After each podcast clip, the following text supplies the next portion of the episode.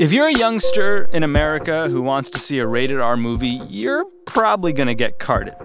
If you want to buy an adult magazine, if you can find an adult magazine somewhere anymore, you're likely going to get carded.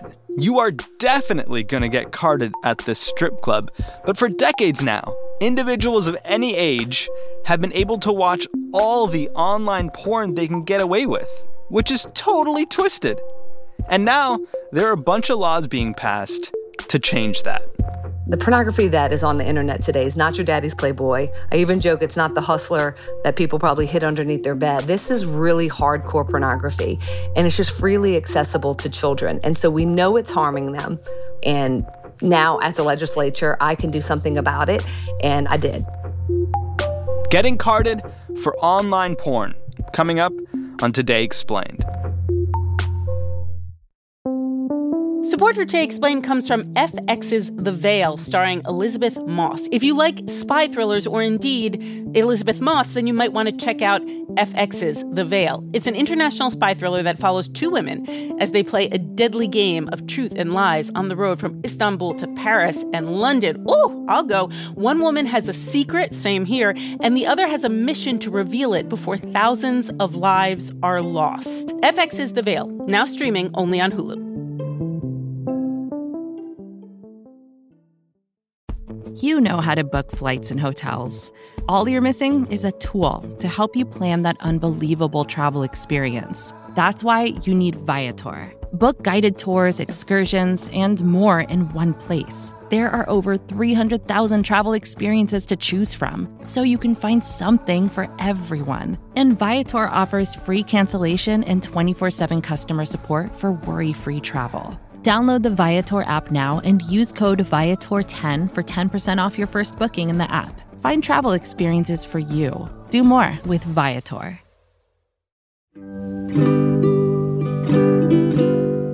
So my name is Lori Schlegel, and you can call me Lori or you can call me Rep Schlegel.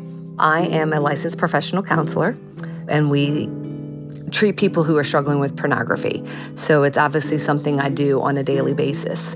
I have been a state representative for two years, and last year is when I actually filed the bill, and I wasn't having any intention of doing anything like this out of the gate. But a whole bunch of things just sort of came together all at once to sort of make it possible. And what kind of tipped me over the edge was when I read an article of Billie Eilish, and she had done an interview with Howard Stern, and she sort of disclosed to him how she'd been watching pornography since the age of eleven. I think it really destroyed my brain, and Um, I feel incredibly devastated that I was exposed to so much porn. I think that I had like sleep paralysis and these like almost like night terror slash just nightmares because of it. And I just thought how courageous that was of someone of her stature and a female to obviously be having this conversation with Howard Stern. And I just thought that this is just a real problem. It's really harming our children, and we have to do something about it.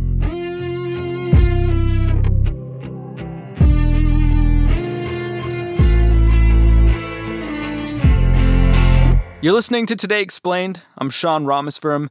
Representative Schlegel and like-minded lawmakers are trying to protect kids from harmful content online. There's been six state laws passed so far this year to that end. Natasha Singer at the New York Times has been writing about them. So we're sort of seeing a growth of different kinds of laws. The porn ones require you to verify your age in order for you to view porn sites like Pornhub. The first one was passed by Louisiana. The law, known as Act four forty, went into effect on January first and aims to shield minors from harmful material.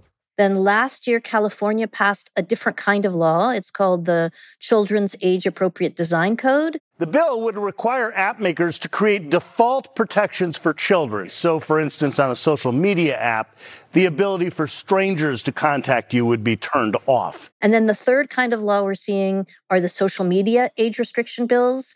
We saw Utah pass one in March, and then Arkansas passed one in April. And those not only require social media sites to check somebody's age and make sure they're an adult. They require parental consent for young people to have a social media account. But They go even further, which is, under the law, companies must give parents access to their children's accounts. There's a social media curfew from ten thirty p.m. to six thirty a.m., and there must be an age verification system for all Utah residents who use social media. So we're seeing really this wave of restrictions, starting with porn, growing to a much bigger set of platforms. And as far as I know, internet porn has been around for a minute now. Where is all this coming from? You know, I think that legislators, both state and federal, and parents and schools and everyone else right now are concerned about young people online. Many of the algorithms on social media and more broadly, uh, you know, on the web will direct kids often toward content that may not be helpful, in fact, may act- actively be harmful to their mental health and well-being. And I think the concern about porn is a subset of the general malaise and feeling that the internet either causes mental health issues or exacerbates mental health issues in adolescence. As leaders and as parents, we have a responsibility to protect our young people. Also, if you're a state legislator and you're trying to crack down on big tech, it's much easier to start with something that everybody seems to be able to be agree on, like porn is bad for young people. And then you can graduate to, oh, we have a paradigm. We have age verification for porn. We can also have age verification for social media because that can also pose risks, right? It's a slippery slope. There's a lot here to unpack, but let's just begin with enforcement, because one of the things you mentioned was that, you know, kids are going to have to punch in their age before using certain social media apps, maybe certain porn sites, whatever it might be. But obviously, it's really easy to lie. Whenever something asks me for my zip code, I don't want to be tracked, so I just put in nine oh two one oh.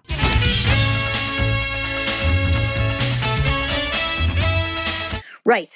And I lie when they ask me what my age is most of the time because I'm a privacy reporter and I don't want companies to know. It's none of their business, right?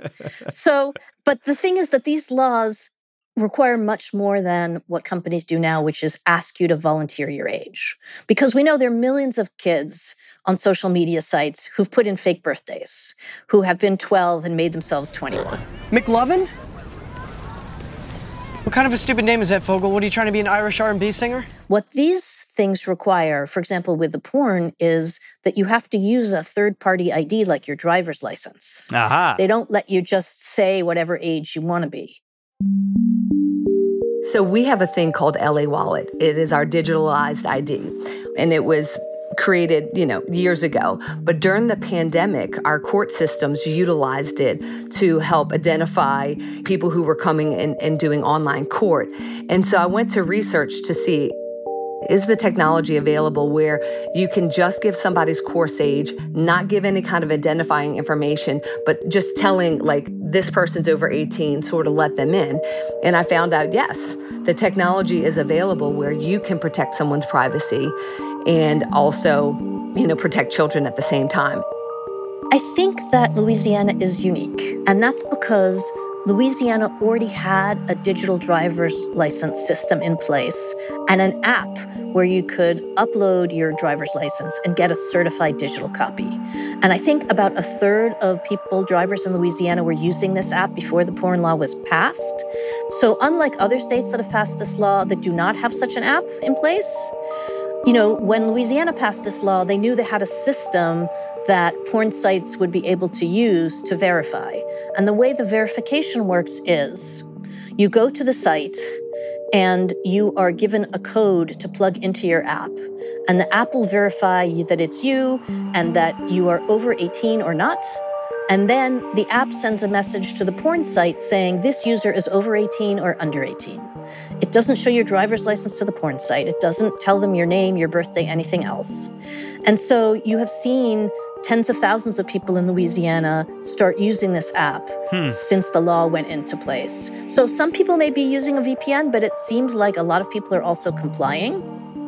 On the other hand, Pornhub and the sites owned by that company are complying, but many other porn sites are not complying. Huh.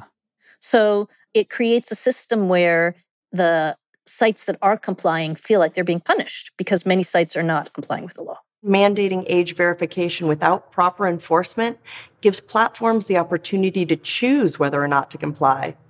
As we've seen in other states, this just drives traffic to sites with far fewer safety measures in place. How are the sites that are not complying getting away with it?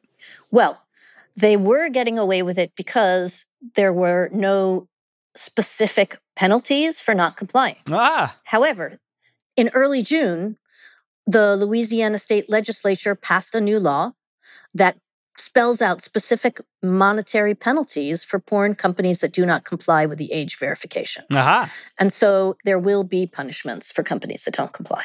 What kind of punishments? Are we are we talking fines? Yeah, I think the fine is five thousand dollars a day, and then there's another potential ten thousand dollars per day per violation penalty if you knowingly don't comply. So we've been focusing a lot on the porn laws. Tell me a little bit about how enforcement works on the social media side. The social media laws have not yet come into effect, and the states are studying how to create systems that companies can comply with. And I think companies will have options. But if you must verify the age of your users, and you are an Instagram or a TikTok, it means that everybody, not just a parent or a kid, will have to prove how old they are, and not by just volunteering their age. Hmm. And then there's a next issue, which is once you've verified that somebody is a child, how are you going to verify that somebody who says that they are the parent are the parent? Because, like, if you're my kid or not my kid, I can create an email address with somebody with the same last name as you and say, I'm your kid. Or you could get your older sister to do it, right? And sometimes if you're going to verify an adult, you ask them to put like a ten cent charge on their credit card. Well, a lot of teens can sneak into their parents' wallet and charge ten cents, and who's going to notice? Like, I think one of the questions is with these new bills, what mechanisms are there in place to verify that a person who says they are the parent and are going to give permission is actually the parent? I think that's a technical problem. Okay, so it sounds like states like Louisiana and presumably the rest of them who are implementing these laws around age restrictions are sort of working it out as they go. How are the porn companies that are complying and maybe the ones that aren't, as well as these social media platforms, responding? I imagine they're not in love with these laws. Social media companies are expected to challenge these measures in court. Tech industry lobbyists say the move is unconstitutional. So, of course, it's complicated. And one of the things that the porn sites say is that imagine that a dozen, two dozen, all fifty states pass these laws, and they each have their own apps that you have to use to comply with. And it's a big free-for-all, all with different rules, all with different systems. They would like it to be uniform. And on a content level, there is an argument that porn is the kind of material that people are allowed to see, and creating barriers to see it interferes with the First Amendment right of free speech, because free speech doesn't just mean you and I get to say whatever we want to say out loud. It means that we have a constitutional right to access constitutionally protected material, whether that is some erotic novel by Anais Nin or Pornhub. Between the porn laws and the social media laws, it sounds really messy, because if fifty states are going to come up with fifty different rules and fifty different requirements, it's going to drive everyone nuts. Is this just what the United States looks like in the absence of federal requirements and federal regulation? I think that's a really good point. And it does feel like a bit of a free-for-all. But we often see when enough states do something and create a free-for-all, then Congress finally acts to try to bring some uniformity to the system. So it also creates pressure on Congress to try to create uniformity both for consumers and for the industry.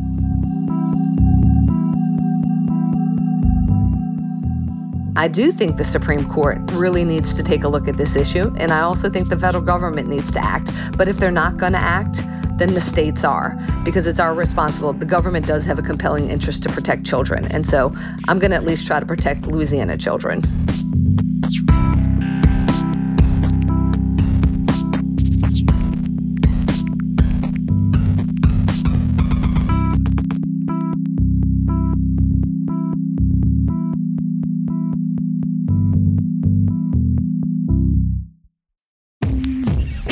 support for Today Explained comes from Mint Mobile. Sometimes you see a really good sale, a really good deal, and you think, huh, what's the catch?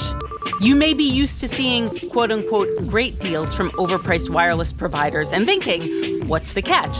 With Mint Mobile, they say, there is no catch. For a limited time, their wireless plans are just fifteen bucks a month when you purchase a three-month plan. To get this new customer offer and your new three-month unlimited wireless plan for just fifteen bucks a month, you can go to mintmobile.com slash explained. That's mintmobile.com slash explained. You could cut your wireless bill to fifteen bucks a month at mintmobile.com slash explained. forty-five dollars upfront payment is required. That's equivalent to fifteen dollars a month. New customers on first three-month plan only. Speeds slower above forty G B on unlimited plan. Additional taxes, fees, and restrictions apply. See Mint Mobile for details.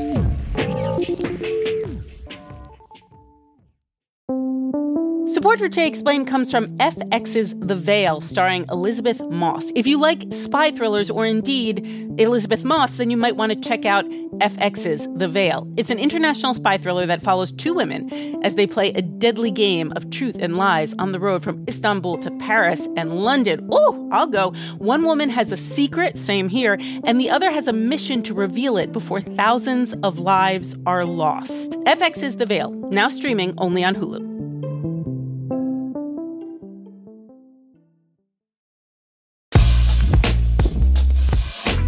Today Explained, we are back with Natasha Singer from the New York Times. Natasha, when we left off, you said that in the absence of federal regulation, there's going to be all these states trying to pass their laws to protect kids, and then maybe Congress might do something because they'll have fifty different laws regulating this problem in fifty different ways. Has Congress ever tried to get up and text business like this before? Yes, and this is where the history is completely fascinating. In February of nineteen ninety-six, Congress passed and the president signed the Communications Decency Act, which made it a crime to transmit indecent material to minors online. And you have to remember that in the mid nineteen nineties, the internet was in its infancy. We didn't have internet filters that parents could really use to block certain sites.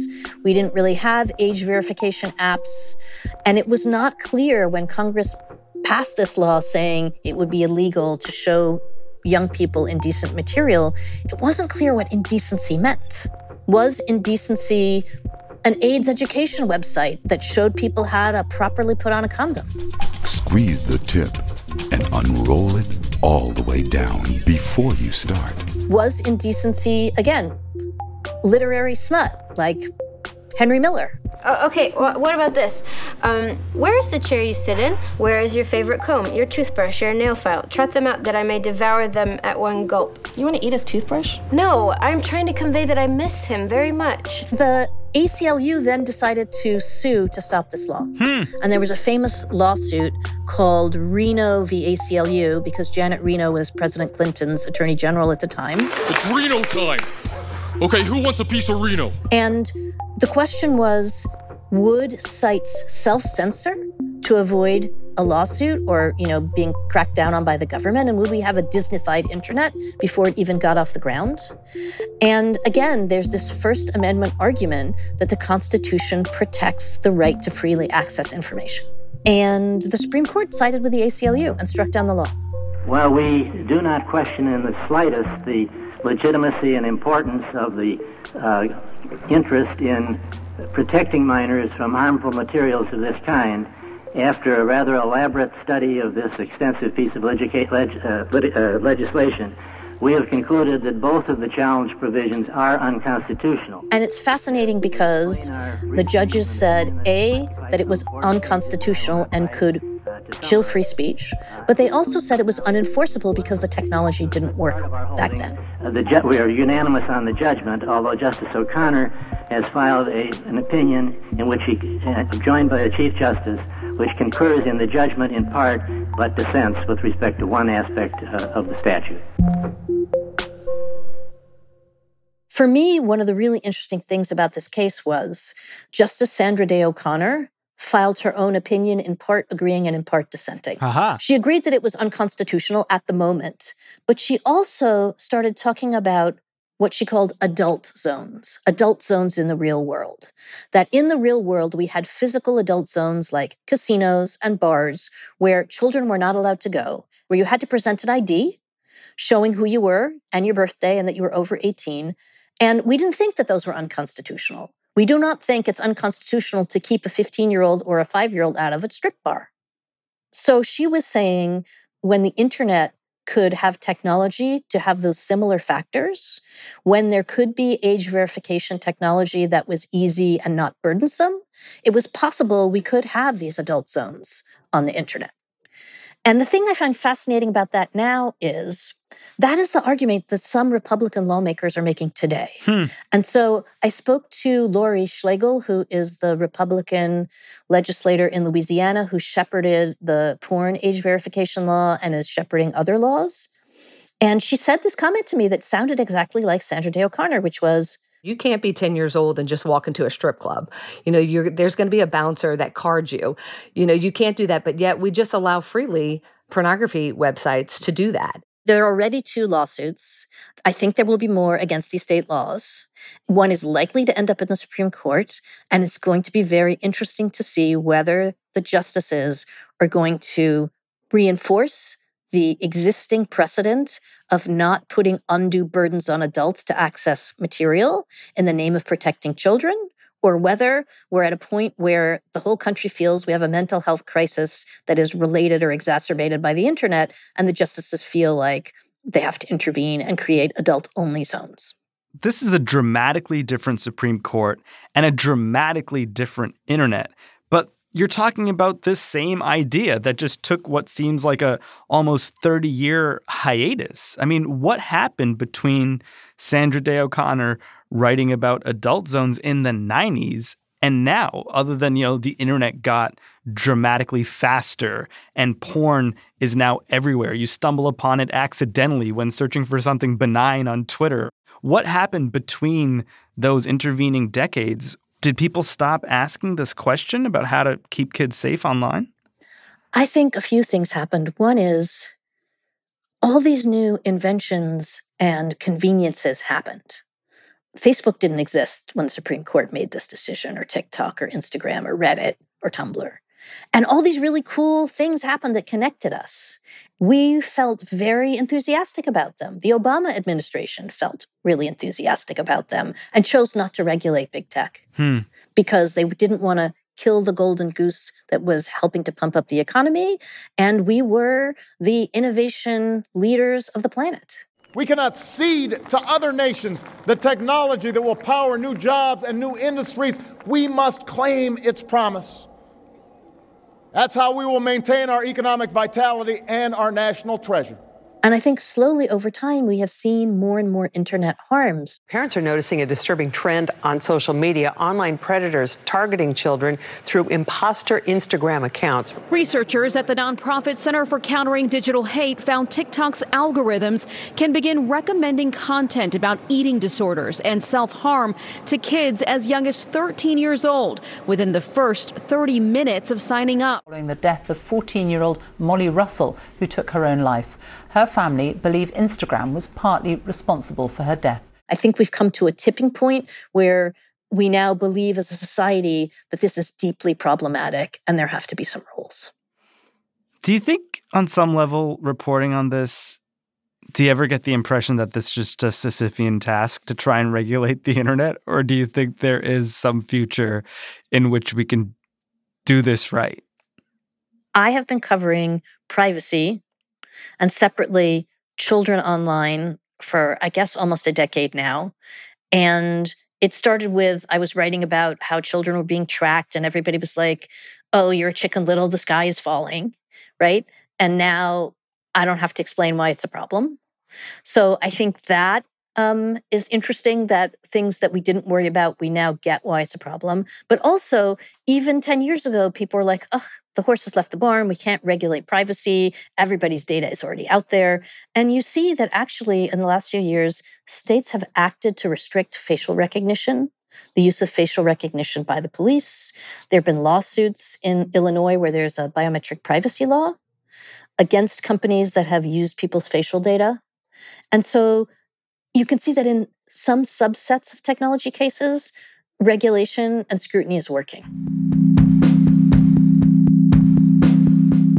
Both Republicans and Democrats want to take action. And it's happening in the states also because states, some states have really short legislative sessions, and they can get a bill passed really, really quickly, which is why you've seen all this momentum. And I think that once you have half a dozen states do something, it really is a watershed moment.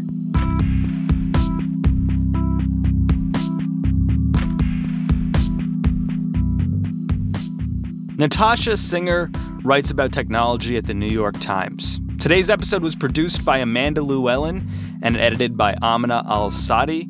We were fact-checked by Laura Bullard and mixed by Patrick Boyd with help from Michael Raphael. It's Today Explained.